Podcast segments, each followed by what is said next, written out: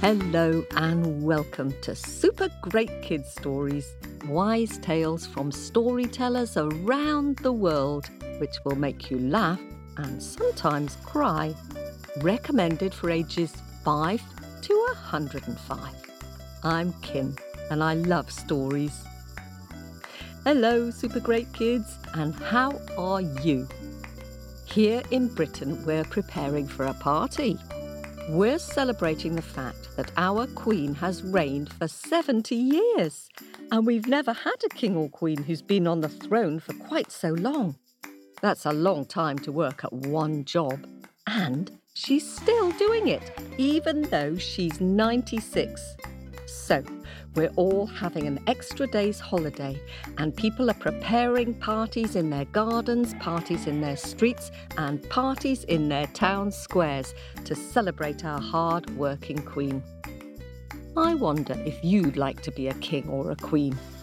Now, if a king or queen has a prince or princess, then they will automatically take over the job from their father or mother. But what happens when the royal leader doesn't have any children? When there are no princes or princesses to take over? How do you choose who will be the next person to sit on the throne? How do you decide who will make a good leader? So, guess what the story's about this week? You've guessed it. It's all about a hard-working king who is looking for the next king or queen to take over from him. And just before we start our story, I wonder what you think would make a good king or queen. Do they need to be a good cook or a good dancer, or be kind, or have superpowers, or be generous or clever? Why don't you have a think about what you'd look for if you were choosing a new king or queen, while we have a quick word with the grown ups?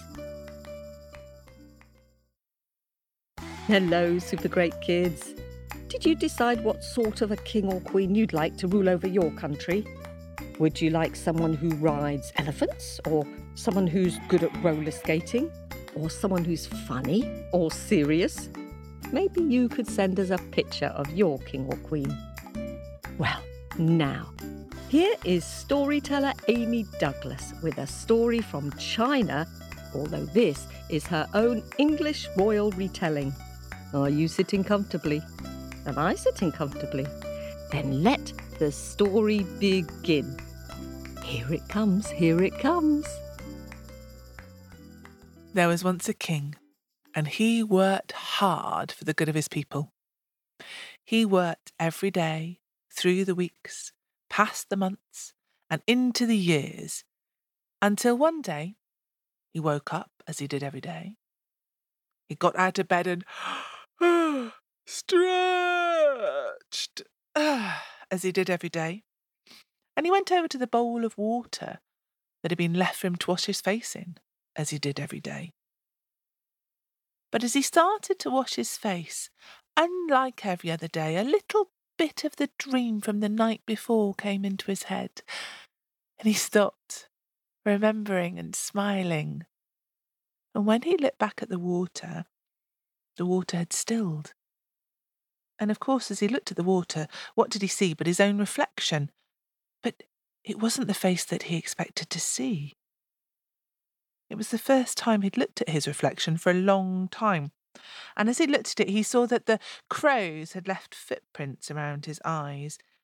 He saw that his once dark hair was now white.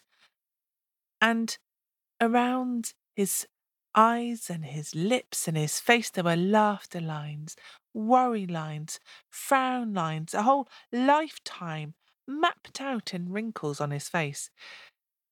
Without realizing it, he'd grown old. He didn't mind so much that he'd grown old, but there was a big problem. He'd been so busy looking after his kingdom and being a king that he'd had no time for himself. He'd had no time to meet someone, fall in love, get married. He'd had no time. and no opportunity to have children. There was no prince, there was no princess. So, who would be the next king or queen? Who would look after his people and the land that he had worked so hard for all these years? he sat down and he began to think. And he thought through everybody he knew, but no one person seemed any better to rule the kingdom after him than anybody else. And he sat and he thought and he thought. then he had an idea. He would have a competition. And so the word went out across the land. All the messengers went to all corners of his kingdom, and they began their announcement. There was to be a competition, and anybody who wanted could enter to be the next king or queen. It didn't matter if you were rich or poor. It didn't matter if you were male or female. It didn't matter if you were young. Well, that was the one thing. You did have to be younger than the king himself. But other than that, anybody could enter. there was so much excitement everywhere. Everybody wanted to be the next king or queen. People started to gather at the palace ready for the day when the competition would be announced. All the strong men and women, they came and they were wrestling each other to see who was the strongest. They were battling each other with axes and swords to see who would be the best fighter because you need to be strong to be a king or a queen. All the clever and wise men and women came because they said you needed to be clever and you needed to be wise to be a king or a queen and they sat underneath the trees, asking each other riddles, sparring with one another at chess. But it wasn't just the strong and the clever and the wise that came. Everybody came. Everybody wanted to be the next king or queen. And so they came men and women, young and not quite so young, rich and poor, all gathered together, all in their best clothes, with fine hats on their heads, and amongst everybody else there was one small boy. Well, he'd put on his best clothes too, but he'd had a bit of a growth spurt, and the ankles and the wrists weren't quite long enough, and they were a little bit worn at the knees and the elbows, and he looked at all the strong people and the clever people and the well dressed people, the rich people, and he thought, I can't think of a single competition that I could win against these other people. his shoulders slumped, and his head fell down against his chest, and he was about to hang his head and walk home when a hush came down over the crowd. As one, everybody turned to look at the palace. Out onto the parapets paraded the buglers and as one, they all lifted the bugles to their lips and they played. The great oak doors of the palace swung open, and there was the master of ceremonies, a little man in a red jacket, but he puffed up his chest and in a voice that everybody could hear, he announced, Let the competition begin. And then walked out the king himself with a crown on his head, and he looked out at all the people who were gathered there. And he held up his hand, and in his hand he had a little bag. And he said, In this bag I have seeds. And anybody who would like to be the next king or queen, come before me, and I will give you a seed. You must plant that seed. You must care for that seed and nurture it for six months. And at the end of that time, half a year, I want you to come back and show me the fruits of your labours. I want to see what you have managed to grow. Well, there was a pause, and everybody started looking at each other. Um, this was not the sort of competition that they had expected to decide who was going to be a king or a queen. They thought they were going to have to go on adventures, they were going to have to go across the seas, they were going to have to climb mountains, there might be dragons involved, but they hadn't expected they just had to plant a seed. On the other hand, whatever the competition was, people were going to have a go and they started to elbow their way to join the queue that was forming in front of the king. One person was delighted. That little boy, his parents were farmers. If there was one thing he should know how to do, then surely it was how to plant a seed, and so he took his place with everybody else. He waited patiently till it was his turn, and then he ran up before the king. He held out his hand. The king put a seed onto his palm. The boy wrapped his fingers around that seed, and he was off. He was running, running, running away from the palace down the road. He didn't stop running till he got home. He ran into the farmyard and carefully, carefully took that seed, put it onto a windowsill safe while he got a plant pot. He put some stones at the bottom for drainage. Then he went to his father's best field. He got some soil from there. Next was his secret weapon. Next was the secret ingredient that he had all hopes for that would make his seed better than anybody else's. He went to the stables. He found a nice, well rotted, slightly gloopy piece of horse poo and he picked it up and he put it into the soil and he kneaded it in. He added a little bit of water until he had a lovely consistency of poo and soil. And then he made a little hole in the middle, dropped the seed inside, patted it all down and he put that pot with the seed inside in a place that got the morning and the evening sun. Uh, then he went and washed his hands. And then the hard part started. The hardest part of growing any seed waiting. He didn't expect much to happen for the first week or so. But still, every morning he was out of bed, down the stairs, outside, and the first thing that he did was to look inside that pot to see if something was growing, if there was a little white shoot or a little green sprout. There was nothing for the first week. He hadn't really thought there would be. There wasn't anything for the second week either. And by the third week, he was sure that any day now there would be a little tiny curling shoot that would nudge the soil out of the way. Still nothing. A whole month went by. Still, nothing was growing inside that pot. Two months went by. The boy tried adding more water. Three months went by. He tried letting the pot dry out. Four months went by. He put the pot in a place that got more sun. Five months went by. He tried putting the pot in the shade. He tried singing to it, talking to it, everything he could. And still, every day he came running down the stairs outside to see if there was anything growing in that pot. There was nothing. Half a year passed.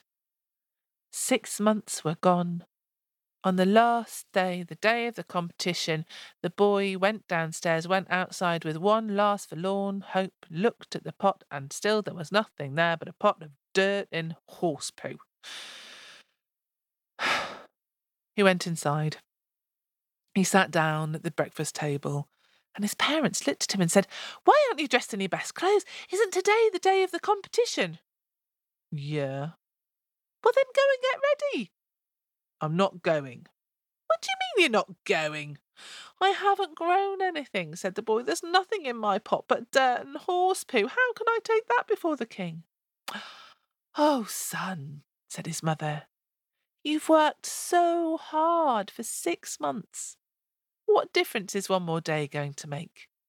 Take your pot, wear your best clothes, go to the palace, even if you are not chosen, what a day to see! You'll see the next king or queen chosen. It'll be something you'll remember forever. Go and have fun.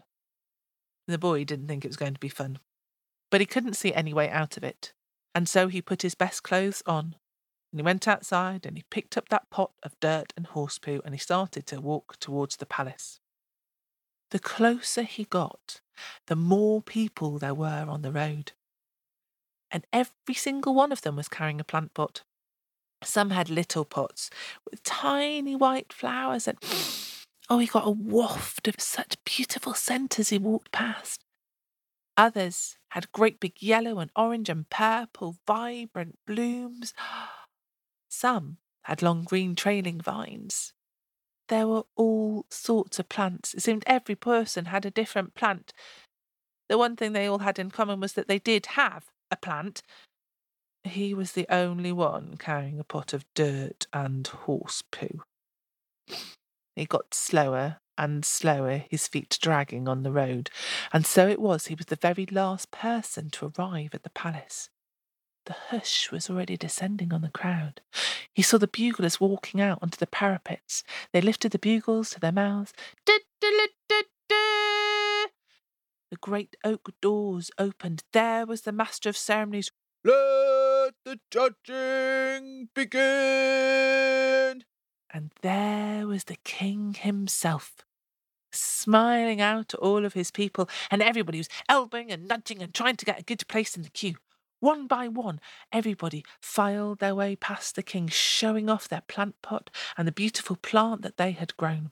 And the king nodded and smiled at each of them, but he didn't stop anybody. He spent no more time with any one person than the person before them. And as time went on, that smile seemed to get a bit faded. The boy, waiting at the end of the queue, waited a long time. And he had enough time to start thinking. And he had enough time for his heart to start thumping and his knees to start knocking and his legs to start shaking. Because what he was thinking was that all the stories that he'd heard about kings and the things that they did to people that disappointed them and surely, when he went before the king with nothing but a pot of dirt and horse poo, well, the king, he was going to think that the boy hadn't tried.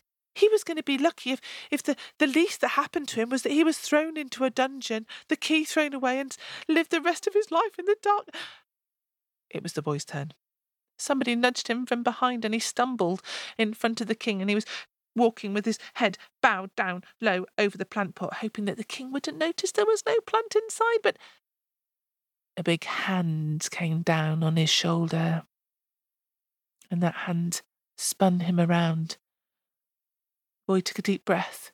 He lifted his head and he looked up into the eyes of the king himself.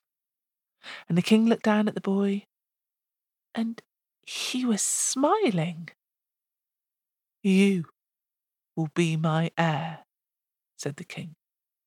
You will be the next king. But, but, but, said the boy, but I, I haven't brought you a plant. All of these other people, they've got so many beautiful plants, and I've brought you nothing but a pot of dirt and horse poo. the king, his smile broadened, and he started to laugh. He laughed and laughed and laughed, and he said, I do not know where those people got those plants. It wasn't from me. Before I gave out the seeds, I took them and I put them into boiling water and I boiled them for a day and a night. Those seeds were dead. I boiled all the life out of them. Not one seed should have grown as much as a blade of grass, and yet, out of my whole kingdom, of all the people here, you, you are the only one who had the courage and the honesty to come before me with nothing but a pot of dirt. And so you will be the next king.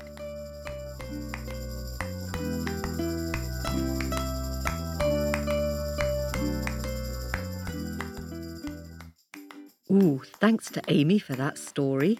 I wonder if you'd have been brave enough to hand over a pot of dirt and horse poo to a king. I wonder if I would. I wonder if your grown up would. And now it's time for me to dig into my bag of happies and say some thank yous. First of all, I'd like to say a very big thank you to all our subscribers. For us, you are like generous kings and queens, princes and princesses, helping us to keep making this podcast. So, a big thanks to new Patreon subscribers in Brampton, Ontario to Matilda, who is five, and Felix, who is two. Thanks to Ko-fi donor Madeline, and thanks to Blythe, who is five, and sister Sylvie, who is one and a half, and their grown up Hannah. And thanks too to Apple subscribers Ophelia and Mila from Brentwood in Essex, and to Kira and Ria and their grandmother Betty. Let us know if you're a subscriber and you'd like a mention. And thanks for some really lovely reviews to Zoe and her dad in Boston, and Leo in the UK, and his brother who is nine, and to Lena in the United States. It's lovely to read your reviews. Thanks to all of you who took time to review us this week. If you'd like to give a one off donation, or any amount on Ko-fi, or subscribe to our podcast on Patreon and get bonus stories, early access, and ad free, then go to our website on supergreatkidstories.com. Or to subscribe on Apple, go to Apple Podcasts. Or if you like us, do tell a friend about our stories. Now, you've all been drawing and sending wonderful pictures of our stories for us to share on our Facebook page. So, here's some thank yous to super great kids who've been sending in pictures. Thanks to six year old Joey, who sent in a beautiful picture of Priya and a rather cute little crocky wocky from the story Why Crocodiles Sleep with Their Mouths Open. And hello to Max and Angus and baby sister Emily in Hawaii and mum Carla. Max and Angus particularly enjoy Why Crocodiles Sleep with Their Mouths Open. And thanks to twins Alexander and Benjamin, who are six and have each sent us a brilliant picture Alexander sent a neat and rather marvellous picture of the magic orange tree with green swirling lines for the leaves. And Benjamin sent a laughing prince with spiky hair and laughter spilling out of his mouth. Thanks to both of you, really good pictures. And Super Great Kids Story fan Abigail has drawn another brilliant picture, this time of Nora and the Ackee fruit. I love the way you've drawn the river, Abigail. It gives it lots of movement and makes it really feel as if it's a magic river. And thanks to Leo, who sent in imaginative drawings of Finn McCool and Anansi and the Party. Leo, you've just brilliantly captured how big the giant is. And in your Anansi and the Party picture, I like the way you've drawn all the friends in different colours and wearing different outfits. Thanks for these. Wow, seven year old Rishan from Austin in Texas has sent a stupendous drawing of the story Why the Whale Has a Sad Song. I particularly like the bird with his sharp beak and beady eye. Very good writing too, Rishan. Thank you for that. It's super great. And thanks to seven year old Anastasia from Sydney, who likes listening to the stories in the car with her brothers, Michael, who is nine, and Samson, who is three. Anastasia has sent some super great pictures of Anansi and the hot pepper soup and the story Goose Girl. Very clever the way you've drawn Goose Girl's feathery wings, all layered with rainbow colours. And I like the way you've shaded the sky and the grass to give it texture and a feeling of wide open spaces. It's a fun story, isn't it? I wonder if you could try telling the start of it to your little brother. And Riley, who is seven from Portland in Maine, has sent us three clever stories in one picture. I particularly like your stick woman picture, Riley. She has quite a cheeky look on her face. And Tianjie is another of my favourite stories that you've drawn. I like the message in that story about good friends standing up for each other. Thanks for sharing your picture, Riley. And thanks to Isadora, who is five and a half from Denton in Texas who's drawn a magical picture of the story from Argentina, The Owl, Girls and the Witch. I really like your witch, Isadora. Her green face and her little black top and her colourful pointy hat. A lovely picture. Thank you. Exciting that you've got a new baby brother. Lucky him having a kind sister like you to share stories with him. And Mia from Calgary in Alberta, Canada, has drawn a brilliant picture of the trickster story Coyote and the Big Old Tree. I like the way you've drawn the tree so that it fills the whole page, making it feel like a really important part of the story. I wonder if you'd climb into a tree if you saw it opening, and then what would happen in your story. Thanks for sharing this, Mia. And Cora, who is five from Tucker in Georgia, has drawn a very colourful picture of Fiorishka and the magic water. What a creative picture, Cora. I particularly like the way you've drawn the colours of the night sky. I wonder if you have a lake or river near where you live which you could tell a story about. And Eleni, who is five from Hobart in Tasmania, has sent a stylish drawing of the Haitian story Tiange and the Yellow Dress. It's so clear and funnelany, and I love Tiange's happy hair. Very good writing, too. Thanks so much for sharing this. And thanks to siblings Saver, who is six, and Nala, who is four, for your super great drawings. Saver and Nala are on a very exciting trip in their camper van, travelling around the US, and have been drawing pictures of our stories as they go from place to place. Saver, I really like your magical picture of Nora and the Ackee fruit. And Nala, your drawing of Jabuti, the wise little tortoise from the Brazilian story Kibungo, Beast of the Forest, is very cute. I love the bright lime colour you've used against the blue background. Thank you both. That's it for this week. More to come next week. If you'd like to see these pictures, they're all on our Facebook page at facebook.com forward slash super great kids stories. And if you'd like to send us a picture, the easiest way is to send it to me by Facebook Messenger or to go to our website, supergreatkidstories.com, and scroll to the bottom where you'll see a place to attach a picture. We love hearing from you. Whatever you do, just keep telling your stories and singing those songs. See you soon. This podcast was produced at Wardour Studios in London.